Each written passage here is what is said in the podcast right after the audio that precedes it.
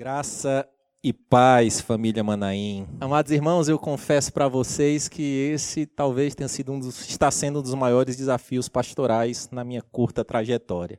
Vim para esse templo relativamente grande e não ver ninguém. Confesso que o frio na barriga está maior do que o natural e pedimos graça que o Senhor nos guie nesse momento.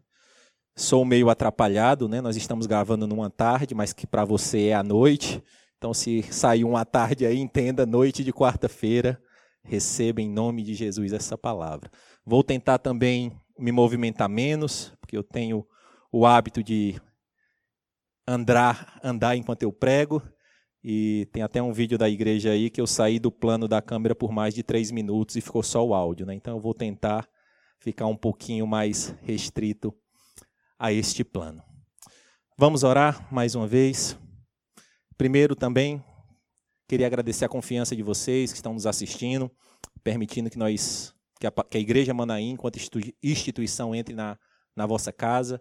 Se você não é inscrito no nosso canal, ativa lá o sininho de notificações, compartilhe.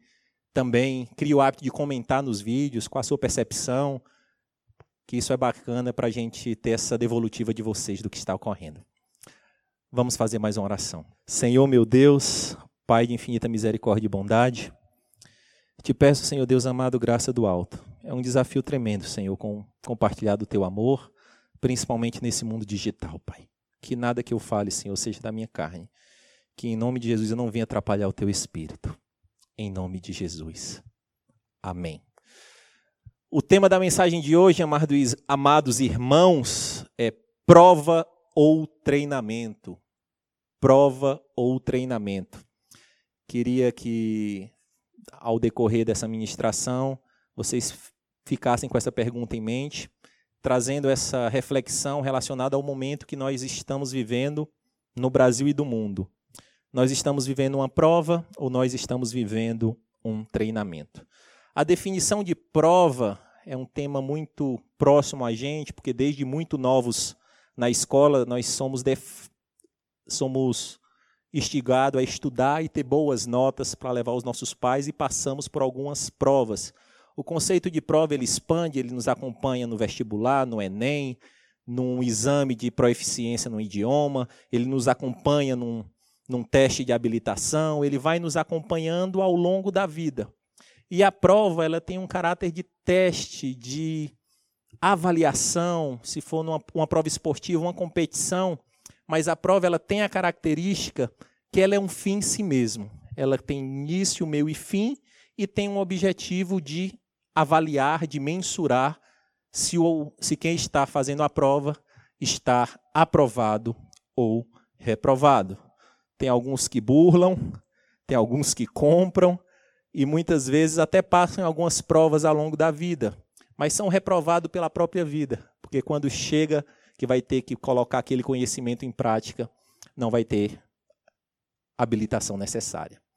Agora indo para o conceito de treinamento, o conceito de treinamento ele é um pouco mais amplo, ele, ele é mais relacionado à disciplina, à persistência, a habilitar-se para algo, a ter uma rotina, a criar um comportamento.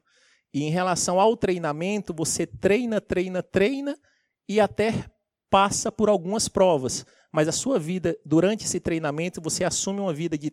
Num treinamento, as provas se tornam algo menores em relação ao treinamento. Eu vou tentar ilustrar com dois exemplos de professores distintos. Um que focou a sua vida em apenas passar por prova, e um outro que tentou passar a sua vida sendo um professor exímio treinando e se capacitando naquela sua habilidade. O professor que tenta apenas vencer algumas provas, ele teve um, um ensino escolar talvez medíocre, passou no vestibular se arrastando, fez uma faculdade a cada duas cadeiras reprovava uma e ele foi se arrastando e ele se forma e vai tentar um concurso público e ele não consegue passar no concurso e ele chega até a pagar para se tornar um, um, professor e ele se torna um professor universitário que apenas venceu algumas provas, mas com pouco aprendizado e um caráter de, algo, de alguém que luta por uma vida, que luta por uma constância. E não é difícil encontrar esse tipo de professor. E no primeiro ano de faculdade ele monta um plano de aula e durante 30 anos ele está fazendo aquele mesmo plano restrito de aula. Ele não evolui, ele não cresce, ele não tem experiências, ele não expande. Ele viveu com base em algumas pequenas provas que ele venceu. Mas nessa mesma universidade você tem um outro professor que ele já tinha uma habilidade, uma paixão por algo, que ele foi um bom aluno, passou com louvor, passou com mérito, sem colar, sem fazer nada que defraudasse. E ali, com seu esforço, ele passa num concurso, e a partir do momento que ele entra na, na, na universidade, ele vai evoluindo, se tornando um, mestre, um doutor que seja. Mas esse professor, já com cabelos brancos, com 30 anos, 35 anos, ele continua com a mesma sede. Ele nunca parou de aprender, ele nunca parou de se esforçar, ele nunca parou de se treinar de ter um, uma vida disciplinada. Obviamente que esse professor ele está muito mais apto para os desafios da vida em relação àquele conhecimento específico. É como se nós fôssemos trazer para um mundo de esporte. É muito razoável, razoável alguém conseguir, com um treinamento breve, pedalar numa prova específica de ciclismo de um certo tempo, ou uma corrida relativamente curta, ou até uma natação, mas é muito pouco provável a pessoa se tornar um Ironman, que isso exige que ele tenha um comportamento de vida, treinando durante toda uma vida, e as provas, quer seja de ciclismo, quer seja de natação, quer seja de corrida, ele faz parte dessa vida. E ele vai tendo provas como parte de um grande treinamento, como parte de um grande comportamento, como parte de um grande estilo de vida. E, e a reflexão que nós queremos fazer hoje é isso. Nós estamos vivendo hoje, em meio a essa pandemia, apenas mais uma prova que a gente vai passar sem saber como passamos ou por que passamos, ou nós estamos vivendo a oportunidade de um treinamento. E refletindo um pouco sobre esse nosso cenário atual, essa pandemia ela é totalmente democrática, ela é plural, ela não faz acepção de pessoas. Ela atingiu o rico, o pobre, ela atingiu o branco e o negro e o índio, ela atingiu o americano e os chineses, que há pouco tempo estavam numa briga comercial. Ela atingiu os iranianos e americanos, que há pouco tempo estavam com um conflito armado. Então ela foi tão extensa que ela colocou todos nós, o mundo todo, num momento de avaliação que pode ser uma prova ou pode ser algo maior, que se torne um treinamento, uma mudança de postura, que se torne algo que seja maior do que apenas essa prova, que não seja algo estanque, um fim em si mesmo. E de forma nenhuma eu seria irresponsável de minimizar os danos, os efeitos desse caos que está assolando o mundo, lembrando sempre que nós cremos que o nosso Deus ele tem o controle de todas as coisas e que ele nunca perdeu e nunca perderá esse controle. Mas para algumas pessoas específicas, eles já tiveram provas individuais muito maiores do que esse Covid. Talvez uma perca do ente querido, talvez uma doença trágica, talvez um, um divórcio, talvez uma prisão de um filho. Talvez algumas pessoas já tiveram uma experiência individual até maior do que o Covid está lhe afetando. E essas pessoas que tiveram experiências até mais traumáticas, às vezes se desfalecem mediante a esse pânico que está instaurado.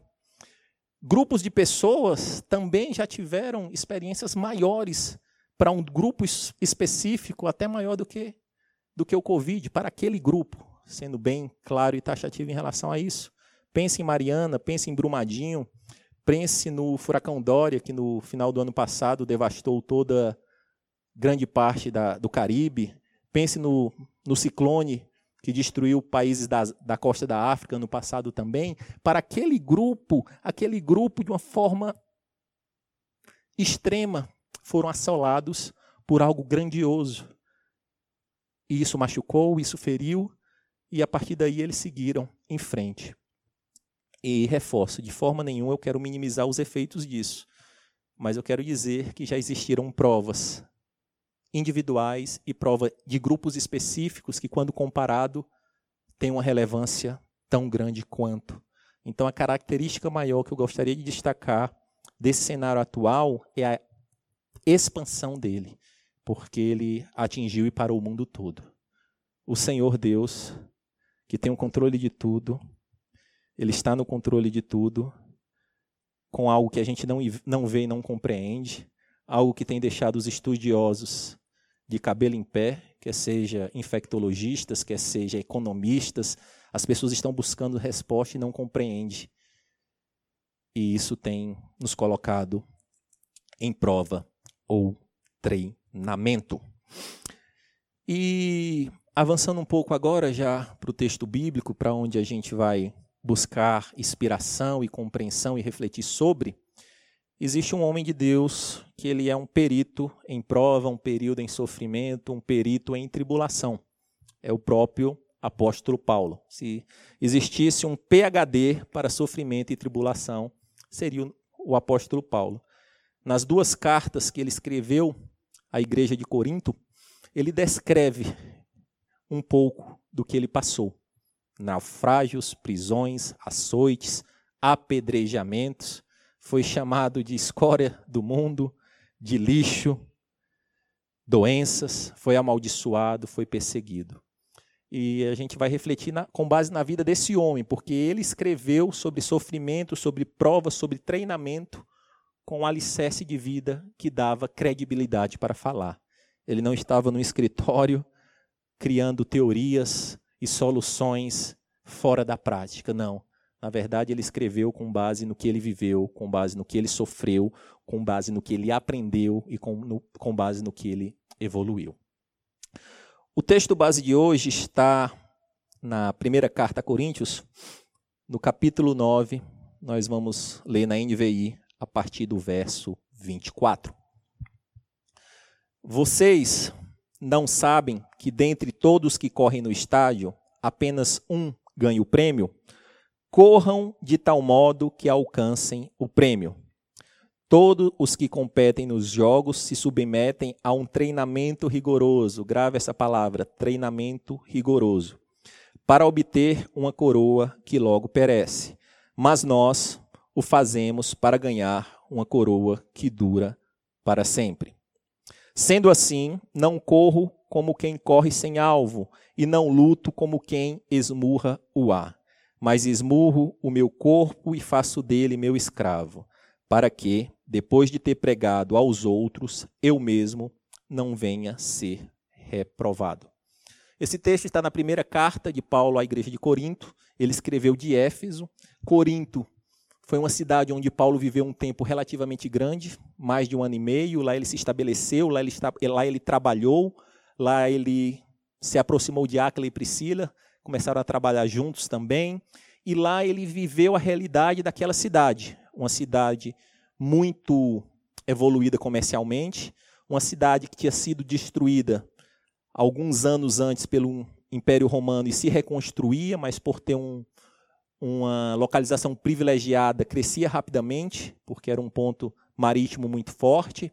Uma cidade que tinha uma característica de ser uma cidade cosmopolita, e, e uma cidade que tinha uma característica muito peculiar. Era um centro esportivo da Grécia. Tirando Atenas, que era a grande cidade grega que acampava, que tinha os Jogos Olímpicos, Corinto era a segunda cidade esportiva da Grécia. E lá tinha jogos, tinha competições de corridas, tinha competições de boxe, Paulo, magistralmente, nesse texto, ele fala sobre a vida de atletas, porque sabia que isso era totalmente aderente àquela igreja. Aquela igreja, aquela população, aquele povo, ele tinha uma compreensão muito peculiar da vida de um atleta, porque eles iam aos estádios, eles viam, eles clamavam por aquilo. E Paulo, ele pega a vida de um atleta e compara a vida de um cristão com um exemplo maestral. É como se hoje Paulo tivesse escrevendo na igreja de Barretos escrever e pegasse exemplos de rodeio. Era como se ele estivesse escrevendo a igreja do Japão e pegasse exemplo do sumô. Como se ele estivesse escrevendo a igreja da Nova Zelândia e pegasse exemplos do rugby. Ele tinha essa capacidade de escrever e trazendo contrapontos à realidade local, porque isso quebrava algumas barreiras e facilitava o entendimento. E voltando ao texto, agora a gente vai tentar ir um pouquinho mais lentamente em cada versículo. Vamos ao verso 24. Vocês não sabem que dentre todos os que correm no estádio, apenas um ganha o prêmio? Corram de tal modo que alcancem o prêmio. Qual é a comparação aqui? Ele está comparando um esforço de atletas que têm uma rotina de treinamento exaustiva e eles vão a um cenário, a uma arena de competição e todos correm dando tudo de si, mas sabendo que apenas um vence, sabendo que todos os outros competidores não vão ganhar a premiação. E ele fala: corra com o mesmo ímpeto. Cristãos, você está vendo a vida desse atleta, você está vendo como eles se esforçam, como eles dão tudo de si para chegar a um prêmio. Corram da mesma forma para buscar um outro prêmio, que é o prêmio celestial. Já no verso 25, seguindo, todo Todos os que competem nos jogos se submetem a um treinamento rigoroso. Grava aqui, treinamento rigoroso.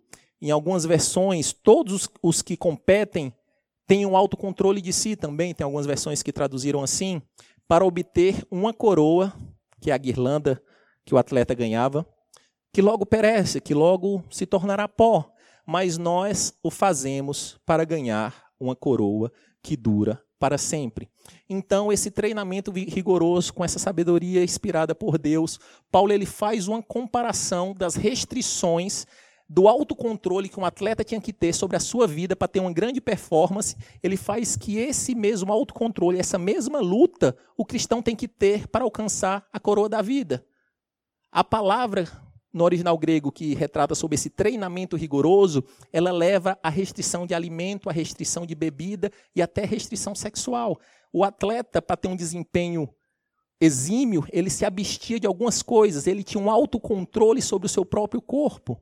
Nos Jogos de Atenas, os atletas eles faziam juramento a Zeus, o deus com D minúsculo, que eles tinham que passar por 10 meses se preparando com muito afinco para poder competir nos Jogos de Atenas. Se eles não cumprissem essa rotina de treino exaustivo, eles não participavam. E Paulo ele está começando a dizer: você vê como um atleta ele toma o controle do seu corpo, como um atleta ele aceita algumas restrições em prol de uma performance num jogo, em prol de uma coroa humana, numa coroa perene, numa coroa que vai logo virar pó. Quanto mais, quanto mais nós, nós temos que aprender com o atleta e, na verdade, tomar o domínio do nosso corpo, mas no âmbito espiritual. Nós temos que identificar o pecado, ver o que nos impede de chegar nessa corrida, de vencer essa carreira e lutar e tomar o autocontrole.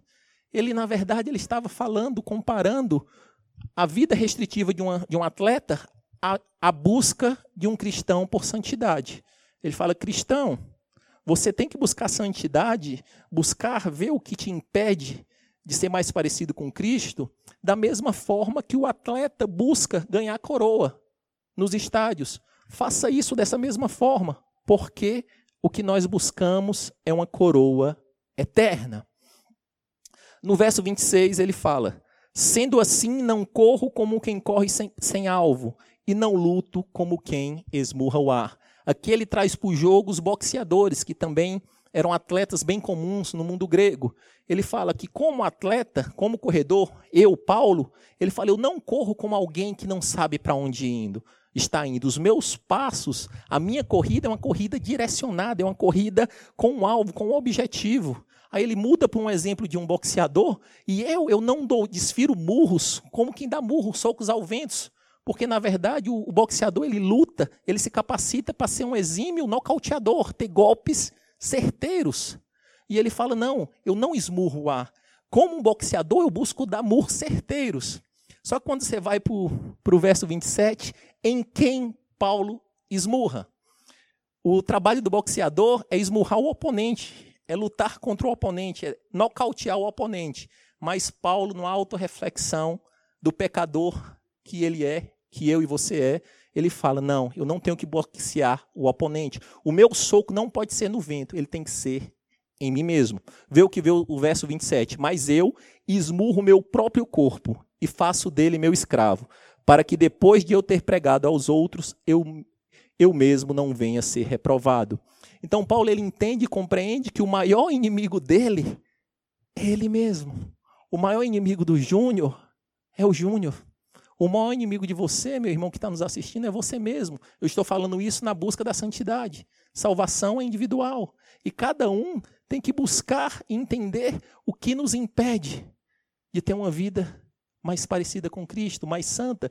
E Paulo fala: Eu uso os meus pulsos para me esmurrar. Não, não estou dizendo, obviamente, para ninguém se bater em casa, né, meus irmãos? Não é isso. Ele está falando numa figura de linguagem espiritual. Eu luto contra a minha carne para que o meu espírito vença, para que de forma eu não seja envergonhado de ter colocado muitas pessoas nessa trajetória na busca da coroa da vida e quando chegar lá eu não estar. Eu esmurro, eu luto contra a minha carne para que também eu esteja lá. Deus nos chama, meu irmão, para transformarmos esse tempo de prova em um treinamento. O mundo está parado e quando o mundo voltar foi apenas uma prova que acabou sem ninguém compreender, ou é um treinamento que o Senhor está nos dando a oportunidade de treinarmos na busca da santidade, na busca de conhecê-lo, na busca de termos intimidade com Ele? Se for apenas uma prova, logo, logo, meus irmãos, eu algo que vai entrar para a história da humanidade como uma calamidade magnífica, se foi apenas mais uma prova, ela logo, logo, quando isso acabar, que vai acabar, tem um prazo, tem um tempo determinado, não sabemos precisar, nós iremos esquecer. Ah, foi apenas uma prova. Mas para aquele que usou esse tempo como um treinamento para ter experiências com Deus, para lutar contra a sua carne, para identificar onde você está em desacordo com Deus, para se arrepender pelos pecados, você vai sair dessa prova treinado, mais fortalecido. E aí a vida de treinamento se torna algo constante na sua vida. Essa prova, ela é apenas algo relativamente pequeno, porque terão outras provas na vida e você assume uma vida de alguém treinado, de alguém que busca esta santidade. A palavra de Deus, na segunda carta à igreja de Corinto, no capítulo 7, Paulo nos orienta dessa forma. Verso 1: Amados, visto que temos essas promessas, purifiquemo-nos de tudo o que contamina o corpo e o espírito, aperfeiçoando a santidade no temor do Senhor. Como assim? Purificarmos? É falado tanto que Deus nos aceita de qualquer forma, sim. Uma coisa é justificação, uma outra coisa é santificação. Santificação é um processo, o Senhor nos aceita, ele nos redime, mas a palavra de Deus fala que aquele que me ama me obedecem. A partir do momento que a gente aceita esse Cristo, nós temos que buscar ter uma vida mais parecida com esse Cristo. Buscar uma vida de santidade, de purificação, de renúncia. E aqui Paulo ele vai falar: olha para os atletas, quantas renúncias eles aceitam em prol de algo que é pequeno, aprende com o atleta e traz essa vida de renúncias para si. E hoje existe um evangelho que fala que você não precisa mudar, você não precisa refletir, você não precisa abandonar, você precisa o evangelho ele se molda a você. Coisa linda de Jesus. O evangelho, Cristo morreu na cruz para que todo o conceito da humanidade se volte ao seu umbigo. E na verdade não é isso, existe ensinamentos na palavra de Deus que são irrevogáveis. E nós temos que buscar nos guiar por esses ensinamentos. E esse, essa purificação ela passa por reconhecimento de pecados. Meu irmão, minha irmã, nesse tempo de solitude, nesse tempo de, de parada, de mudança, de, de chacoalhar da humanidade, quais os pecados que eu e você temos refletido temos voltado aos pés do Senhor e pedido perdão. Onde está o arrependimento na minha e na sua vida, meu irmão? Senão vai ser apenas mais uma prova que passou e a gente não mudou em nada. Nós temos que buscar treinamentos. espirituais. Eu gosto de brincar, é algo sério, né? mas eu vou ilustrar de uma maneira. Todo marido e esposa sabe o, o que é aquela tal DR, né? Onde o marido e a esposa eles sentam e ali existe uma DR onde eles tentam fechar, colocar alguns pingos nos is, onde alguns usam do seu intelecto para tentar pedir perdão sem pedir, fazendo que a outra pessoa se convença. E durante essa DR é algo que em geral é proveitoso para o relacionamento.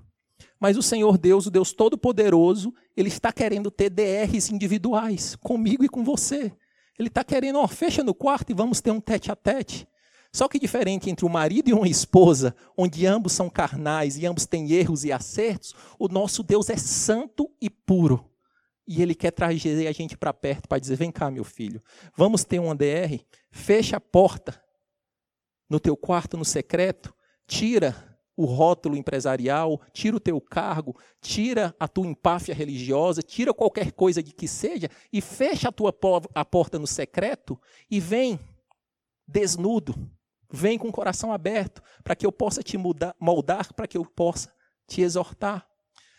E a doutora Rosana Alves esteve aqui na igreja algumas semanas atrás e ela falou algo que mexeu comigo. Ela citou que ela escuta os passos de um Deus que se aproxima. Isso é muito forte, meus, meus irmãos.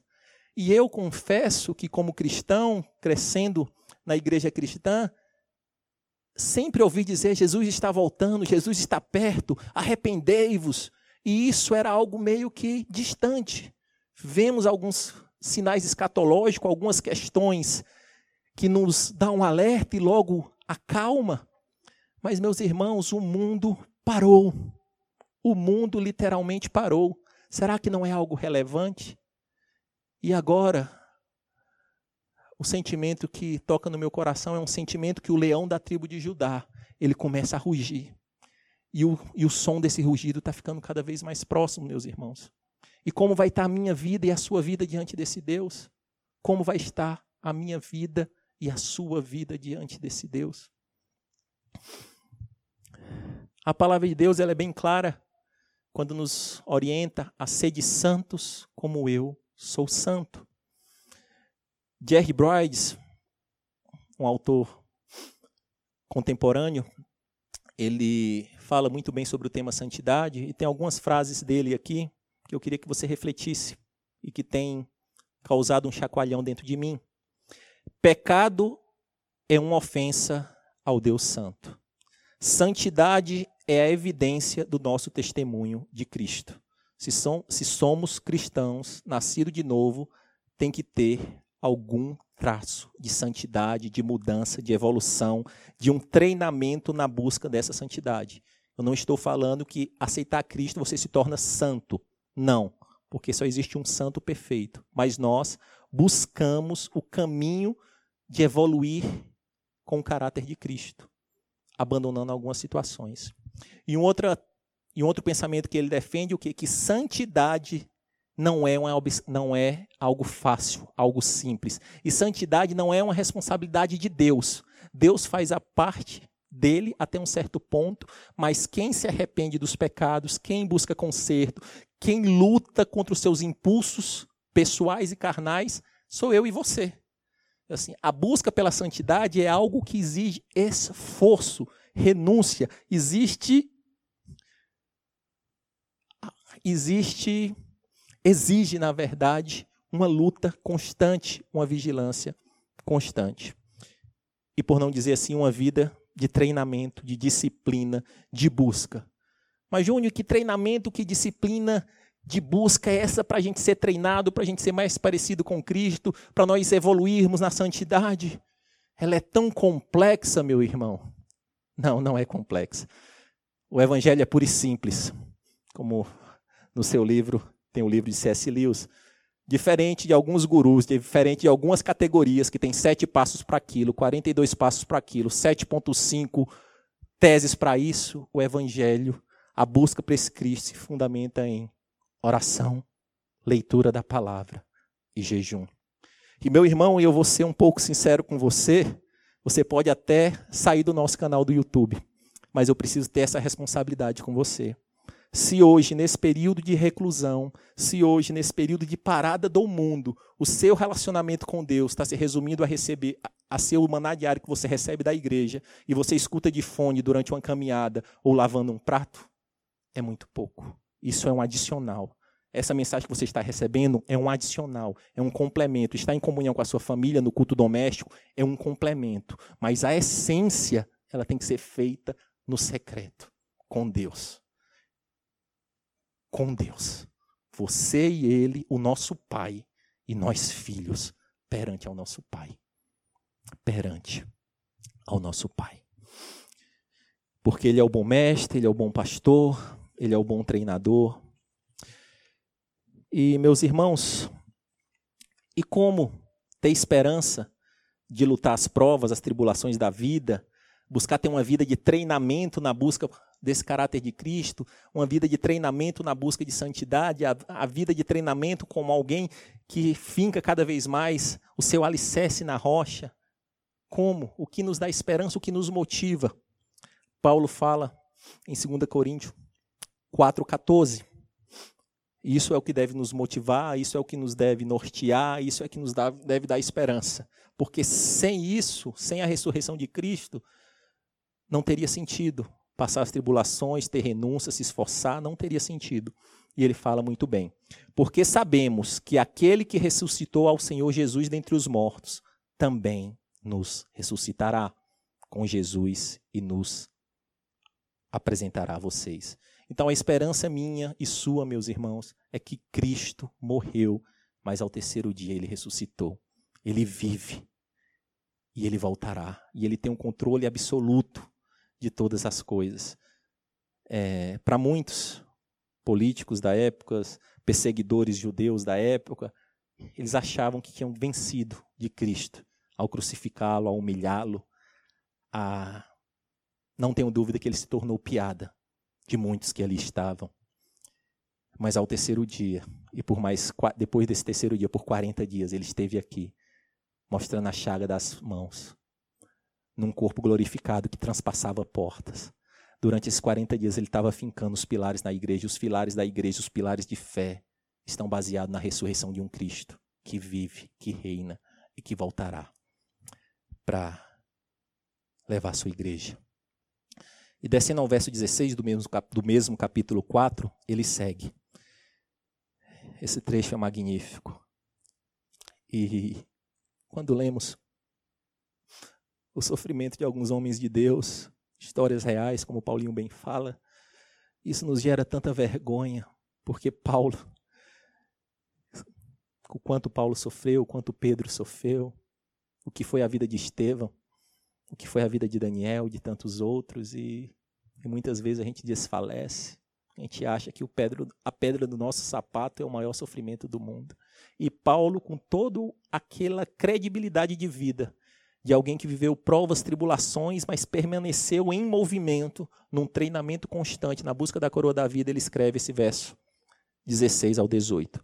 Por isso, não desanimamos, embora exteriormente estejamos a desgastar-nos, interiormente estamos sendo renovados dia após dia, pois os nossos sofrimentos, leves e momentâneos, estão produzindo para nós uma glória eterna que pesa mais do que todos eles. Assim fixamos os olhos naquilo, não, assim fixamos os olhos não naquilo que se vê, mas no que não se vê, pois o que se vê é transitório, mas o que se vê é eterno. Paulo em nenhum momento ele nega as tribulações, os desgastes, fala de um desgaste exterior, fala de sofrimentos, mas ele fala que não desanima e que dia após dia um caráter nele é gerado. A palavra de Deus em Romanos fala que as tribulações são necessárias para que seja gerado a perseverança, a fé e um caráter aprovado.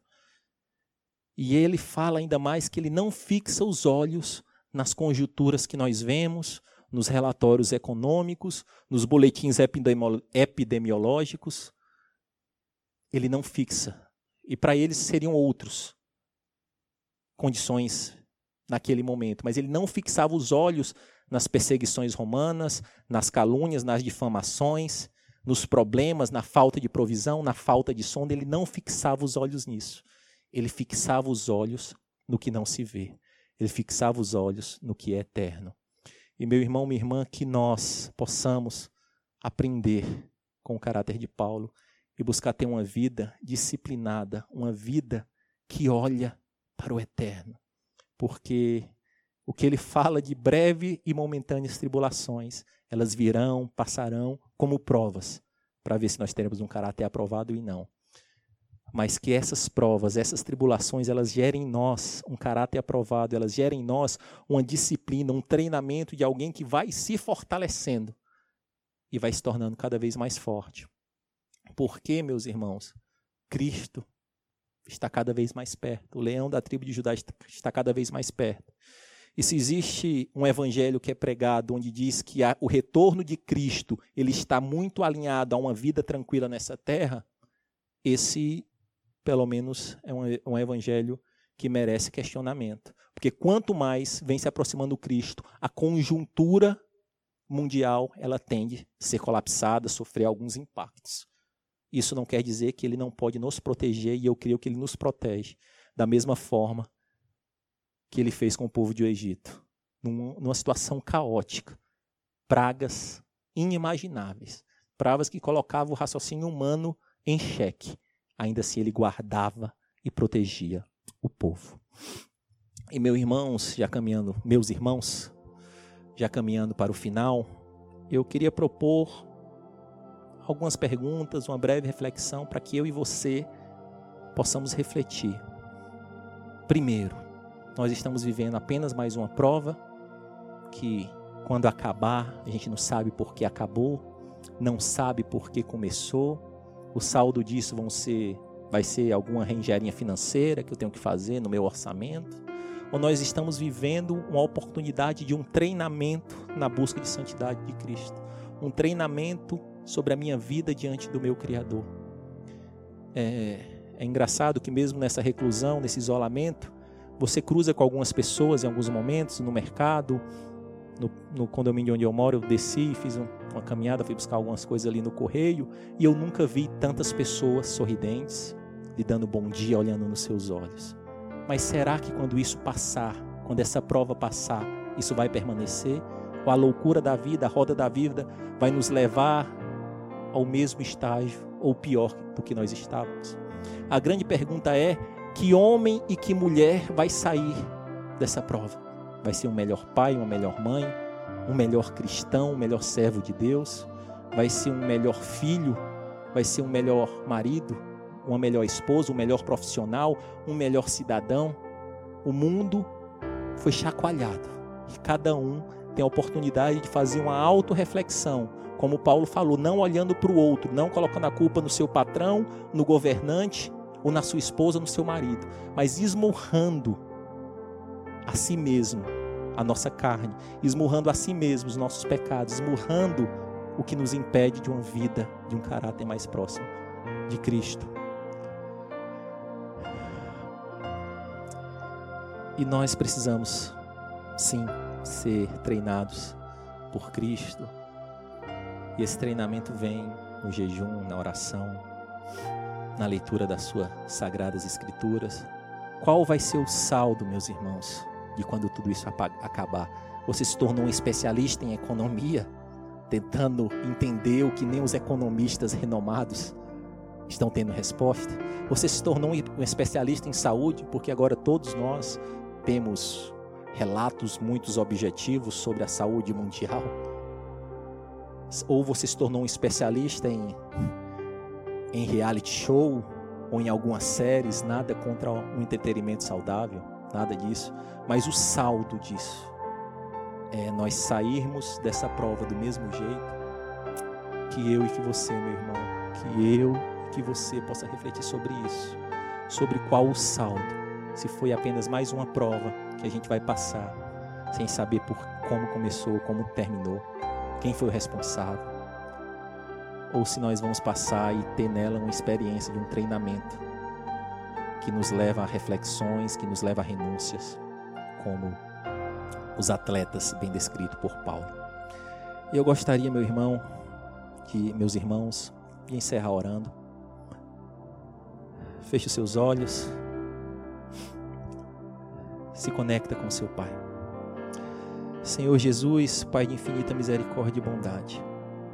Tua palavra foi semeada, Pai. E que ela toque, Senhor Deus amado, os nossos corações. E que ela nos confronte, nos exorte do que vem depois dessa pandemia, Pai. Quem seremos diante de Deus e diante dos homens?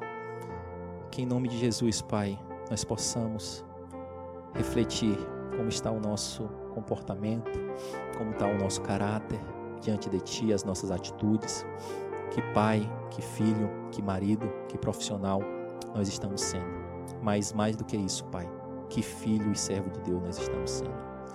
Nos ajuda, Pai, a mudar. Nos ajuda, Deus, a ter disciplinas espirituais, perseverança, sede de Ti, Pai. Fome de Ti. Porque Tu és o pão da vida. Tu és o pão da vida, meu Senhor. Louvado seja o Teu nome. Tenha misericórdia de nós. Tenha misericórdia, Pai, do mundo, do Brasil, da nossa cidade, da nossa igreja. E eu encerro Erga as suas mãos como quem recebe. Que o amor de Deus, que a graça salvadora de Jesus, que as consolações e a comunhão do Santo Espírito esteja com cada um de nós. Deus abençoe, meu irmão. Forte abraço. Comenta, dá um like, continua nos seguindo. Forte abraço. Deus abençoe.